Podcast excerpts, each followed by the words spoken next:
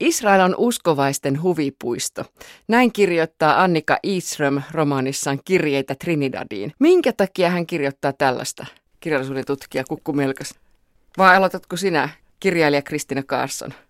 Mä en muista, kuka tässä kirjassa ikään kuin tämän totemuksen esittää, että onko se Seppo vai onko se kertoja. Luultavasti Seppo, jonka asenne tähän koko matka alun perikin on aika epäluuloinen ja kyyninen, eikä Seppo olisi edes halunnut lähteä tälle matkalle ensiksi. No mitäs kukkumelkas? Mäkin jäin miettimään sitä, että kuka sen siinä sanoo, koska sillähän on merkitystä, mutta jos sitä ajattelee sitä aikaa vasten, niin voidaanhan ajatella, että se on myöskin jonkinlainen tämmöinen kriittinen kannanotto siihen, että mitä Israel tällaisille matkustajille, miten nyt sanoisi, uskovaismatkustajille merkitsee. He menevät sinne ikään kuin huvipuistoon kattelemaan näitä vanhoja paikkoja ja samalla me kumminkin tiedetään, niin kuin tässäkin kirjassa annetaan ymmärtää, että mikä tilanne Palestiinassa sillä hetkellä ja tällä hetkellä edelleen on. Verovirkailija tätä Irsem-kuvi koko ajan korostaa, niin verovirkailija Seppo, Elisabeth ja heidän murrosikäinen tyttärensä Ursula lähtevät lomamatkalle Israeliin.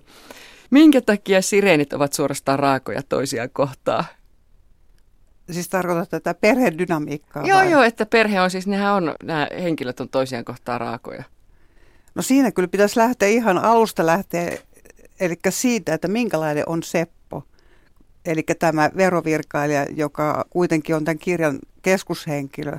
No Seppohan on ihminen, joka pitää itseään tavallisena ihmisenä. Ja se on mielenkiintoista, miten Seppo jatkuvasti toistelee sitä, että kuinka tavallinen, kunnollinen, sovinnainen, no sovinnainen sana hän ei käytä, koska hän pitää itseään niin kuin tietyssä mielessä hyvänä ja kunnollisena ihmisenä. Se on se lähtökohta ja Seppoa vasten peilautuu sitten – Elisabetin ja, ja tyttären kohtalo. No entäs kukkumelkas? Voisiko ajatella myös niin, että tämän aika sairaankin perhedynamiikan ja perheen tunnedynamiikan kuvauksella, niin onhan se mahdollista lukea myös tietyllä tapaa vertauskuvallisesti pienoiskuvana ympäröivästä yhteiskunnasta ja siihen sisältyvistä erilaisista valtasuhteista, epätasa-arvoisuuksista – mahdollisesti rakentuvasta ihmiskuvasta ja niin edelleen. Mutta mä ajattelen, että Seppoa myöskin just tämä, että hän on todellakin tämä, koettaa olla mahdollisimman tavallinen, kunnollinen ja tunnollinen. ja tietyllä tapaa hänestä rakentuu loppua kohden semmoinen hyvin traaginenkin hahmo, koska mulla, mulla tämmöisenä niin kuin psykologisena kuvauksena – Seposta jäi mieleen tämmöinen lause, jonka mä alleviivasinkin täältä, että kun hän pohtii itseään ja yrittää miettiä itseään ja katsoo itseään peilistä lopuksi tämän unikohtauksen jälkeen, niin kertoja sanoo, että siinäkin oli surua ja senkin hän torjui mielestään. Eli tämä tämmöinen mieheyden ikuinen problematiikka, jossa ei kyetä tietyllä tapaa niitä tunteita käsittelemään, vaan ne torjutaan ja se suru tulee elämään sitten sitä kautta ja vaikuttaa kaikkiin muihinkin suhteisiin, erityisesti perheessä. Mutta mä jäin kyllä miettimään sitä, koska tämä kirja aiheutti nyt lukukokemuksena lähes 30 vuoden jälkeen niin suurta hämmennystä ja epätietoisuuttakin, että mistä tässä oikeastaan Joo. on kyse. Ja se ei ole ollenkaan itsestään selvää, että tämä olisi pelkästään tämmöinen perheen kuvaus, vaan siinä on jotakin muuta. Niin no. Ja ennen kaikkea se hämmentävä puoli, ja se on tässä tapauksessa nyt myönteinen asia mun kannalta, niin oli koko teoksen rakenne, joka rikkoo sen, että tässä olisi kyse jostakin sovinnaisesta perhekuvauksesta, mm. vaan se on paljon enemmän, joka käy ilmi tämän kirjan rakenteesta pitkin matkaa. Ja sen takia mun mielestä Sepon ja näiden muidenkin henkilöiden niin kuin suoraviivainen psykologinen tai psykologisoiva mm. tulkinta – voi helposti mennä harhaan, koska tämä kirja ei ole sillä tavalla mun mielestä psykologinen ei romaani. Ei ole perinteinen psykologinen ei. romaani todellakaan. Ja mä taas löysin täältä myöskin niin kuin sellaisia jopa surrealistisia jaksoja, esimerkiksi tässä unikohtauksessa tai siinä, missä hän on kuumeessa. Ja mulla tuli mieleen se, että 80-luvulla esimerkiksi Eira Steenbergin tuotannossahan on vähän tämmöistä samantyyppistä kokeilevuutta, ikään kuin pyrkimystä jollain tapaa uudistaa romaanin kerrontaa ja muotoa. Siihen hän viittaa myöskin tämä kirjeitä Trinidadin, että täällä on näitä erilaisia kirjeitä, sekä Sepon lähettämiä että, että sitten tämän Ursula-tyttären lähettämiä kirjeitä. No sama, mä ajattelin juuri, että, että se mielenkiintoinen ja hämmentävä tässä kirjassa oli juuri sen kokeellisuus, joka mm.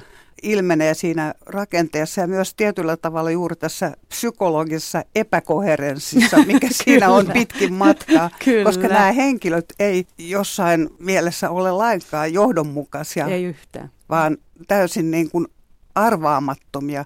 Ja lukijalle ei oikeastaan selitellä mitään, että minkä takia tämä Seppo yhtäkkiä näkee hurjia unia, jossa hän leikkaa vaimonsa vatsana auki, penkoo sisäelimet ja syö ne. Mm. Ja on se susi, niin. joka syö sitten lopulta sen sydämen. Ja entä sitten Elisabeth, joka Sepon rinnalla on viettänyt aika rajattua elämää, keskittynyt tähän tyttäreen, jolla koko ajan epäillään jotakin kehitysvammaa, vaikka lääketieteellisesti sitä ilmeisesti ei ole olemassa sen tyttären vamma on se, että se on joutunut syntymään Sepo ja Elisabetin lapseksi. niin, tämä romaanihan ilmestyi 89. Se oli Finlandia ehdokkaana. Miten 80-luvun loppu näkyy tässä kirjassa?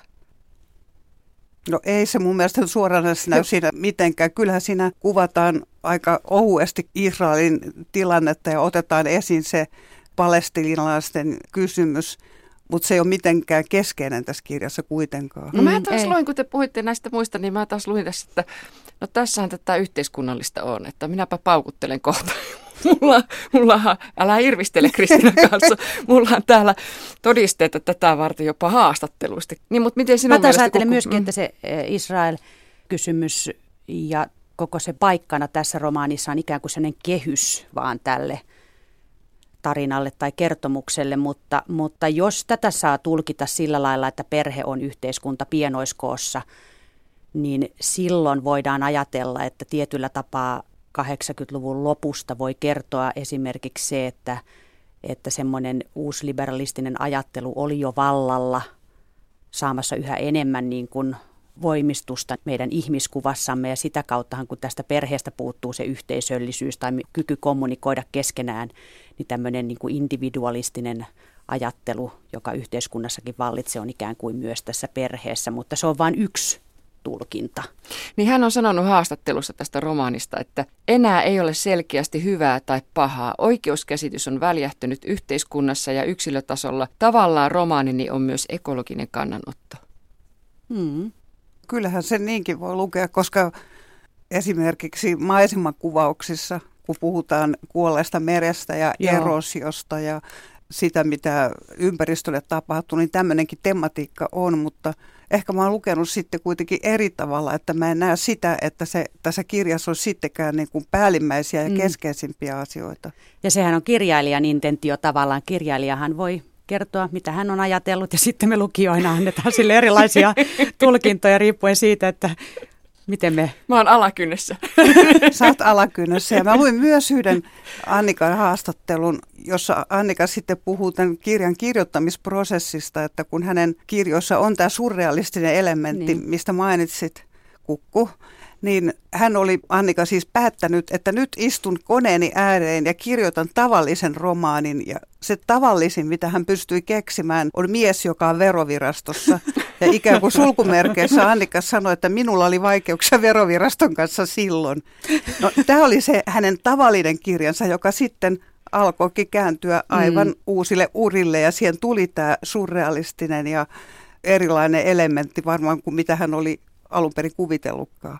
Ja sitten tämä surrealismiin liittyvä esimerkiksi juuri tämä Kristina mainitsema äh, kohtaus, jossa tämä mies, eli Seppo, tunkeutuu sinne vaimonsa ruumiiseen, se groteskius ja se sutena olemisen kuvaaminen ja vähän tämä niin kuin ihmissyönti tematiikka. No kyllä, niin sehän, on, sehän on myöhemmin, muistaakseni se on seuraava romaani Luonnollinen ravinto, joka tuli vuonna 1993 tai 4, 94 varmaan, niin se, se, sehän perustuu kokonaan niin kuin ihmissyönnin tematiikalle. 80-luvulla puhuttiin pahan koulukunnasta. Minkä takia Annika Iström kuului siihen tai laskettiin siihen mukaan? Oliko se äsken tuo vastaus? no, kuten kirjallisuushistoriassa sanottu, joku niin se pahan, vaimonsa suolia. Ja... Niin, pahan koulukunta oli tämmöinen niin kuin vastaanoton rakentama ilmiö. Haluttiin luonnehtia tällä tavalla juuri tällaisia teoksia, joissa ehkä oli groteskeja piirteitä, ääriindividualistista ajattelua tai sen kuvaamista, voisi sanoa pikemminkin näin. Mutta tota, kyllähän tässä on paljon niitä elementtejä, joissa tietyllä tapaa pohdiskellaan pahuuden olemusta tai koitetaan analysoida sitä jollain tavalla. Tässä tapauksessa mä ajattelin, että se kytkeytyy juuri tähän niin kuin vääristyneisiin tunnedynamiikkoihin perheessä.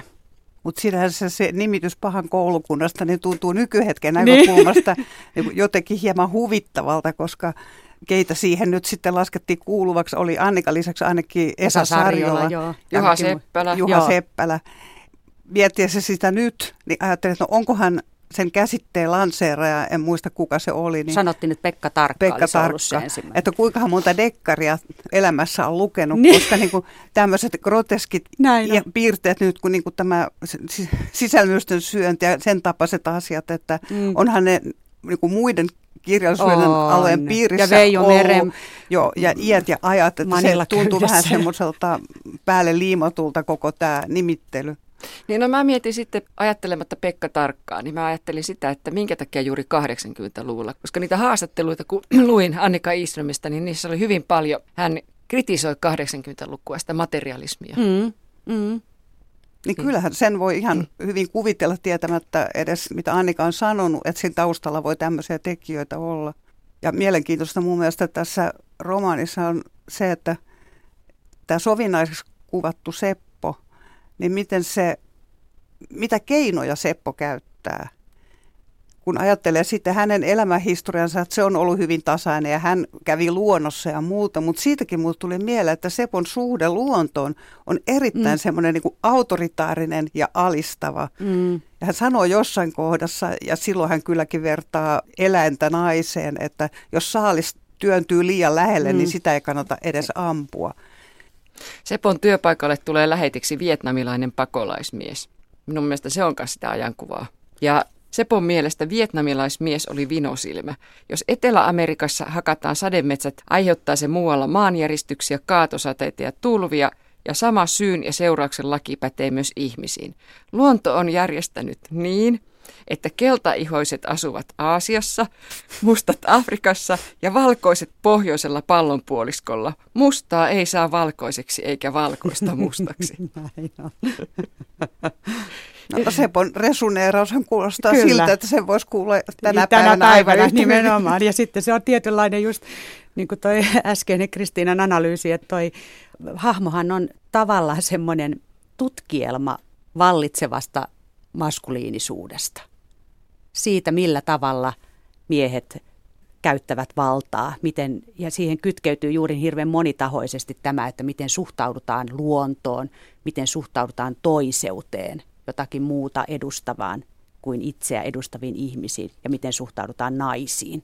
Mutta sitten kuitenkin niin Sepon luonnekuva mm. ei ole mitenkään johdonmukainen, ei. koska sitten kun tämä perhe on Israelissa ja käy ilmi, että vaimolla Elisabetilla on itse asiassa useamman vuoden ajan ollut rakastaja. Jonka hän on Marokosta tuottanut sinne. Niin, ja, ja vaimo ilmoittaa, että nyt tämä mies tuleekin sinne, missä he lomailevat ja Sepon pitää mennä asumaan pieneen kaltareilla varustettu huoneeseen juoma, suhisevan juomalaitteen viereen, kun vaimo tapaa rakastajansa siellä mm. yläkerrassa, niin Seppohan Seppolle suhtautuu sopii. tähän täysin nöyrästi. Kyllä, se sopii hänelle, hänen täytyy alistua hän, on, siihen. hän edelleen pitää yllä sitä käsitystä itsestä, että hän on hyvä ihminen. Kyllä. Hän tarjoaa nyt Elisabetille tilaisuuden tämän rakastajan kanssa. Kun Seppo vaeltelee raamatun pyhillä paikoilla, näin itse kirjoittaa, niin pyhillä paikoilla johonkin väliin Seppo kertoo, että vuorilla oli sotilastukikohtia, länteen sojottavia tutkaimia, piikkilanka-aitoja, jeepit ajoivat ohi. No, hän on yhdessä haastelussa, joka ei ollut mun kirjoittamani haastattelu, kertonut siitä, että hän itse kävi siellä. Ja, ja se, että ilmeisesti oli tarpeen tämä etänytys, että siirrytään Suomesta jollekin vieraalle mm. maaperälle. Ja Israelhan sitten toisaalta antoi juuri monia hyviä tämmöisiä referenssejä, se maisema, poliittinen tilanne, aika äärimmäinen kuumuus ja kaikki nämä, jotka niin kuin sitten tuki sitä, miten juonenkulku ja teeman käsittely mm. tiheni siellä. Mm. Ja pyhät paikat, joihin niin. voi aina sitten liittää jotakin vertauskuvallisuutta. Joo. siinä niin kuin tämmöinenkin puoli. Mutta tässä on ihan yllättävää huumoria. Hyvin salavihkaista huumoria. Muistatteko sen kohtauksen esimerkiksi, kun harrasmatkalaiset lähtivät yökerhoon katsomaan kansantansseja? Ja se oli niin iloista se etelämaalaisten riemu siellä, että pakko oli ottaa tampuriinit käsiin ja lopulta mennä letkajenkkaan. Ja ripaskaa. Seppo koettaa. Mutta sitten se oli myös joitakin kohtia, jotka oli vielä hienovaraisempia tämmöisiä one-linereita, jotka oli aika hauskoja. No tässä on yksi tämmöinen kohta, jossa ollaan Kuolleen meren rannalla – ja siellä on näitä suolakerrostumia. Ja on kohta, että Jerikon jälkeen oli vuorossa Lootin vaimon kivi. Sitten tulee toteamus. Matkalaiset ihmettelivät hetken kiveä, joka kerran oli ollut Lootin vaimo, ja jatkoivat matkaa. Mua nauratti toi kohta kanssa. Ja tämmöisiä sitten yllättäen siellä on. Joo. Ylipäätään tämä on semmoinen romaani, jossa ei alleviivata mitään varsinaisesti, vaan tässä joutuu ja saa lukia pohtia lukiessaan jatkuvasti. Joo, senkin takia, että tässä on niin paljon ristiriitaisia aineksia. Nimenomaan. Siis myös näissä henkilöissä, mm. että ne, mä sanoin, että oli hämmentävä sen takia, että niihin henkilöihin oli hirvittävän vaikea päästä käsiksi. Kyllä, ja henkilökuvat se, eivät todellakaan rakennu sen perinteisen kaavan mukaan, ei. vaan ne on tehty Ja, ja rakenteessakin on sitten ihan niin kuin romanin rakenteessa tämä niin. aikatasojen limittäminen et, ja sitten tämä, mistä mainittiin, että matkajärjestelyt olivat erinomaisia, täällä on mukavaa ja näin mm. kaikkea, niin se toistuu ja toistuu. Niin se toistuu. ikään kuin haluttaisiin pitää yllä sitä, että kaikki on kivaa, kaikki on Joo, hyvin, kaikki on se hyvin. tulee monta kertaa Joo. sieltä. Annika Iislöm on itse sanonut, että tämä on oman tunnon romaani. Mä voisin ajatella oman tunnon romaania ehkä sillä tavalla, ja tulee siinä se yhteiskunnallisuuskin sitten mukaan, että, että nyt kun mä luin tätä keski-ikäisenä enkä nuorena, niin mä ajattelin hirveän paljon tätä perhedynamiikkaa ja vanhempien ja lasten välisiä suhteita, ja sen takia se tämä palautuu mun mielestä omatunto tähän kirjeitä Trinidadin otsikkoon, eli kirjeitä ei minnekään. Ursula kirjoittaa ja koettaa saada yhteyttä isäänsä, vanhempaansa, ja ne kirjeet on, ne menee tyhjyyteen. Isä ei lue niitä silloin, kun Ursula on vielä elossa. Ja hän yhtä hyvin, niin kuin hän itsekin toteaa yhdessä kirjassa, hän yhtä hyvin voisi kirjoittaa Trinidadiin. Ja nähdään siellä. Että se, että lasta ei niin kuin huomata, ei nähdä, ei kuulla, niin sehän on sellainen perustragedia. Annika itse puhunut nyt taas sanon kuitenkin, mitä kirjailija on puhunut. niin, sä oot tuntenut hänet. Joo, mutta tämä oli myös tässä painetussa haastattelussa Ursulan hahmo. Annika itse ei ollut oikein tyytyväinen tähän kirjaansa, ehkä sen mm-hmm. takia on sitten selittänyt sitä enemmän kuin ehkä muita. Ursula, joka pitkin kirjaa jää melko lailla sivuhahmoksi mm-hmm. ja nousee sitten tässä lopussa vasta esiin. Lopussa on sen kohta, jolloin Ursula lähtee rannalle ja hautaa itsensä hiekkaan. Ja sitten kun hän nousee sieltä hiekkakuopasta, niin sinne puhkeaa tämmöisiä lähteitä, jotka johtuu maan erosiosta. Ja sitä Annika olisi jälkikäteen selittänyt, että tämä kuva oli tullut hänelle elokuvasta Teoreema, jossa tapahtuu tämä sama asia. Ja siinähän on jotain tämmöistä niin kuin mystistä, mm. uskonnollista. Niin on. Ja sitten tätä Ursulan hahmohan on kritiikissäkin tulkittu niin, että se on jonkinlainen lapsiuhri, joka tarvitaan sen takia, että näiden vanhempien suhde edes jollain lailla korjaantuisi ja se vähän jää auki, mutta ehkä niin tapahtuu. Ja se on musta aika hurja tämä mm-hmm. lapsen kohtalo.